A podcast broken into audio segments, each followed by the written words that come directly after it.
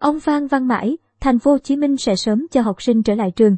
Chủ tịch Ủy ban nhân dân thành phố Hồ Chí Minh Phan Văn Mãi cho hay, trong tuần này Ủy ban nhân dân thành phố sẽ làm việc với các sở, ngành để sớm hoàn thiện kế hoạch mở lại trường học. Sáng ngày 16 tháng 11, Chủ tịch nước Nguyễn Xuân Phúc cùng các đại biểu Quốc hội thành phố Hồ Chí Minh đơn vị số 10 có buổi tiếp xúc cử tri huyện Củ Chi và Hóc Môn.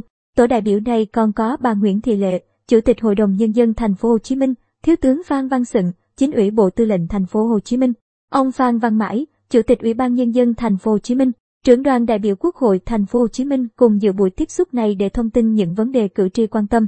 Phát biểu tại đây, ông Mãi cho biết, thành phố Hồ Chí Minh đã trải qua thời gian dài và rất khó khăn để ứng phó với đại dịch Covid-19.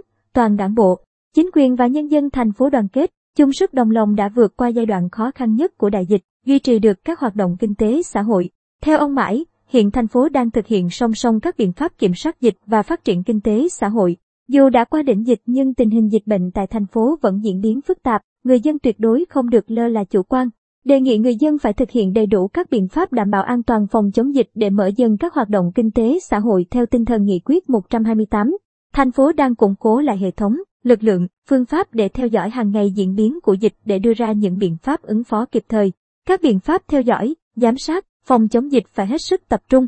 Thành phố xem đây là nhiệm vụ thường xuyên và cũng là yếu tố quyết định để đảm bảo sinh hoạt, đời sống xã hội của người dân, ông Phan Văn Mãi nói. Về vấn đề mở cửa lại trường học, ông Mãi khẳng định đây là việc rất nhiều cử tri quan tâm và cũng là việc quan trọng với địa phương. Có hơn 1,7 triệu học sinh như thành phố Hồ Chí Minh việc học trực tuyến kéo dài ở thành phố đã gây nhiều khó khăn cho người dân, nhiều học sinh không có thiết bị. Học sinh không tiếp cận đầy đủ kiến thức khi học trực tuyến sẽ để lại những hệ lụy về sau.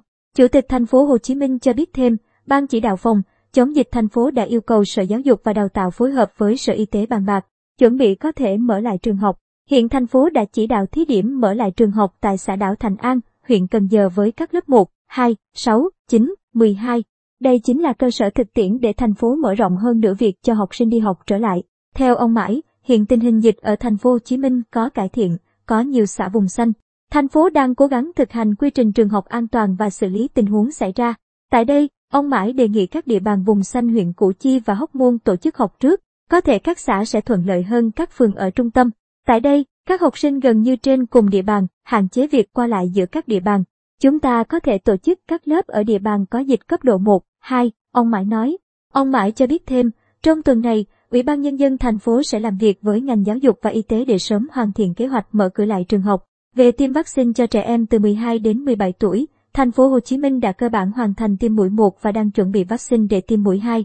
Đây là điều kiện để chuẩn bị cho các em quay lại trường học.